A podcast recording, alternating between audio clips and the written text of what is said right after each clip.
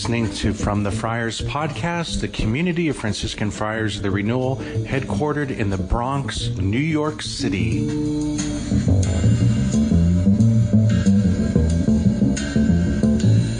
My brothers and sisters, may the Lord give you peace. Amen. Every time we have a Mass here and I just look up and I see all of you, I'm just amazed that you're here. Praise God. It's such a joy to be together. And we have been looking forward to this day for quite a while. It is the first Sunday of Advent. It's the beginning of a new year in the in the liturgy, and it's so fascinating.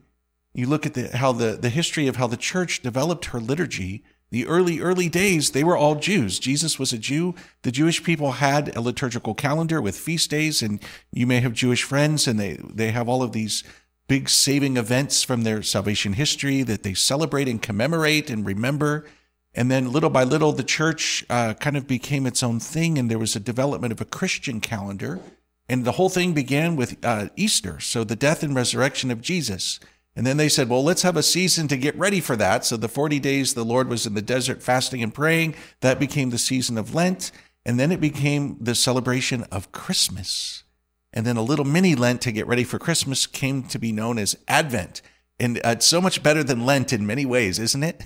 It's shorter. You know, you get about four weeks in with Lent and you're like, oh no, like there's more to go. But with Advent, it's like just about the time you're, okay, Christmas is here. And uh, it is such a great and beautiful and wonderful um, season, a liturgical season. I absolutely love it. The, the prayers of the church, the readings, the liturgy, the customs, the traditions of, you know, all of it is so wonderful. Um, I was so surprised this year around this place to see how many people had their Christmas things in their yards, even before Thanksgiving. Maybe there was a sale on Amazon. I don't know. And there's all these like inflatable Santas now everywhere. And I have this plan to um, to make money for the shrine. Is I'm going to go around town knocking on all the doors that have the inflatable Santa Claus, saying, "Where's my royalty check?" You know, you're using my image. all right. Checks can be made out to the Blue Army Shrine. Okay. Send all the money right here. Um, ho, ho, ho. So we begin. We begin on a joyful note. And, and you know, I mean, I could go on and on and on and on and on. Maybe I will. Um, just the things that are wonderful about Advent. You follow the, the readings in the liturgy of the church over the next four weeks. We are going to be revisiting all of the major prophecies from the Old Testament that Jesus fulfilled as the Messiah. I love that stuff. It's so amazing. And then, of course, it culminates with the commemoration of Christmas, the first coming of the Lord. Christmas is by far the best day of the year. Now, that is a Franciscan saying that, right? St. Francis had loved Christmas. He was the one that came up with the idea of doing a creche with live animals. How cool would that be here at the shrine, huh? You know? And they had mass and they had the, recreated the, the manger in Bethlehem. The whole thing is so um, really heartwarming and beautiful and also profound that this little baby came to, to save the world. Jesus, our Savior. It's amazing. And something really kind of interesting happened this year. So today is the first Sunday of Advent, it's the first day of the new year. Yesterday was the last day of the old liturgical year. And so I had a mass at a parish last night. So yesterday morning, I was in the odd position of, of needing to prepare for both masses. so I was looking at both of those masses. So the readings and the prayers of the last day of the year, the readings and prayers of the first day of the new year. And I, as I looked at the, the prayers and the readings for both of those days, it really struck me funny. It's the same theme. so today's mass, we have the exact same theme as what we ended with yesterday. And that's the coming of the Lord and be ready. Be prepared. Be ready for the coming of the Lord really quite something. And I want to share with you a story that I said in the homily yesterday. Okay, it's it's getting brought out again today. So I think for many people, when we think about the coming of the Lord, his first coming in history in Bethlehem 2,000 years ago, he'll come again at the end of time in majesty. He told us he would, but we don't know the date. But then there's the daily coming of the Lord in the mystery, and particularly in the sacrament, the Holy Eucharist. And there's this uh, kind of theme where we kind of enter into the spirituality and the prayers of Israel as she prayed and waited for the coming of the Messiah. And we're going to do that as well. But for many people, the idea of the coming of Jesus again at the end of time is a scary idea. Some of those readings talk about God's judgment, giving an account to God for how we live our lives, and uh, angels with flaming swords and bowls of wrath and plagues. Yeah, that gets a little scary. Okay. But the, the theme there is the same. It's be prepared, be ready.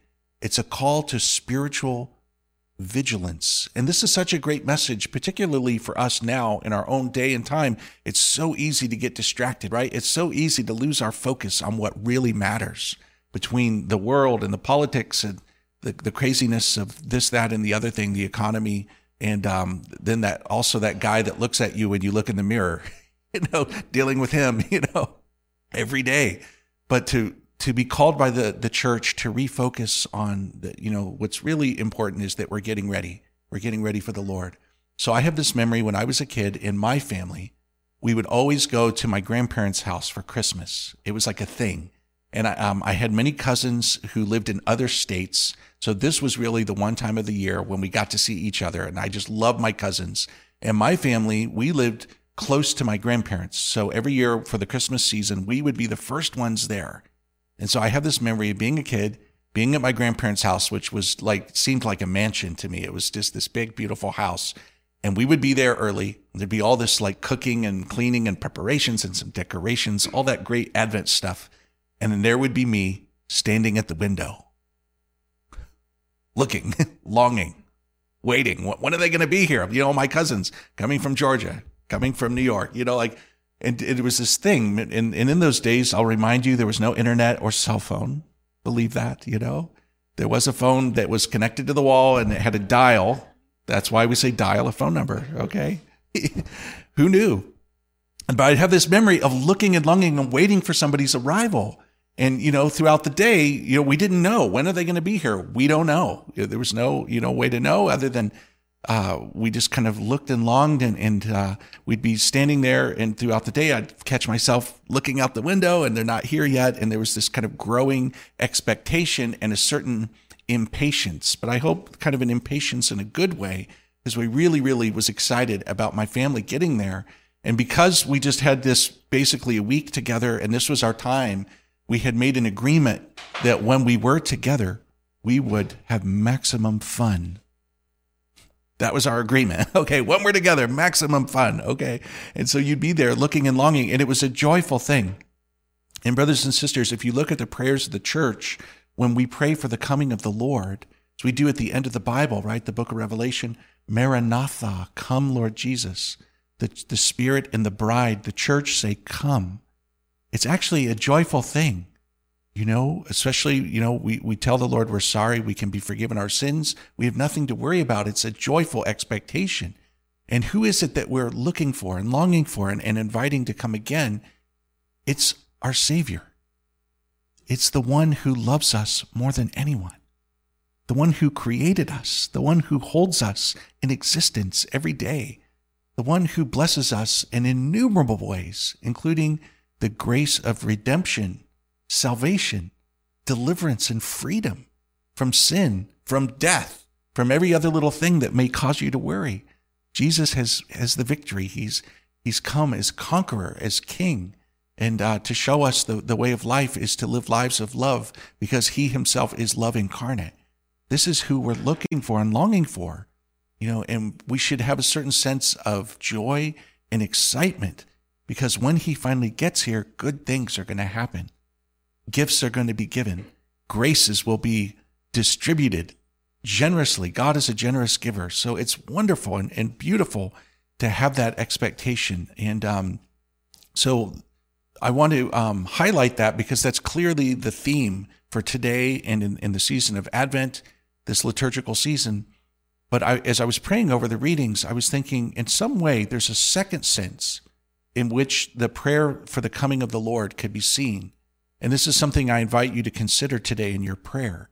There is another way in which um, God is praying and waiting for us to come to Him. We're praying, Come, Lord Jesus. We're waiting for Him. We're looking for Him. Come. But there's another way in which God says, Come, you know, is what we're doing in this life. So we're on a journey towards the hour when we will come to Him. And you can imagine all of our loved ones who've died, who are waiting for us, that great family reunion in heaven. They're praying, come. They're praying for us to come, to welcome us that, that hour, that blessed hour that will be there for all of us.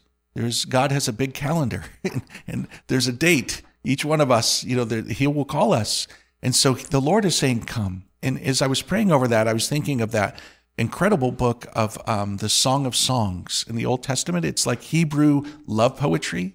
This groom and this bride who are kind of playing a game of hide and seek and who are longing to be in each other's presence, and how Jesus fulfills that book in the sense that he is God is the groom, the church is the bride.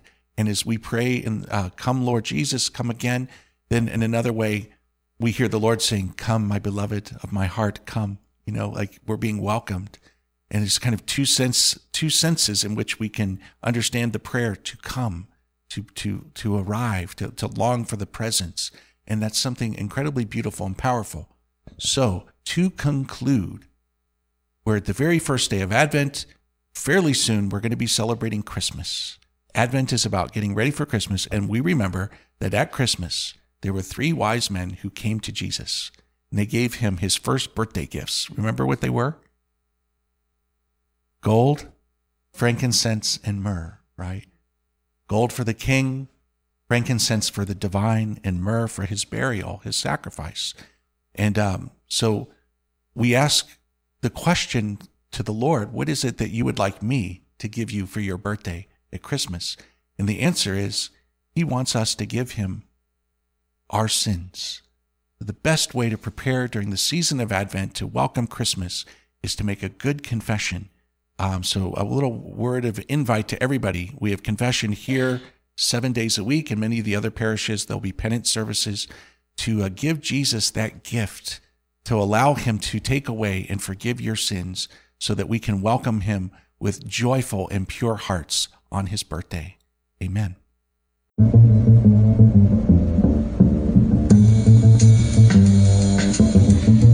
Been listening to From the Friars podcast, the community of Franciscan Friars, the renewal. Please visit us at franciscanfriars.com or on social media, CFR underscore Franciscans.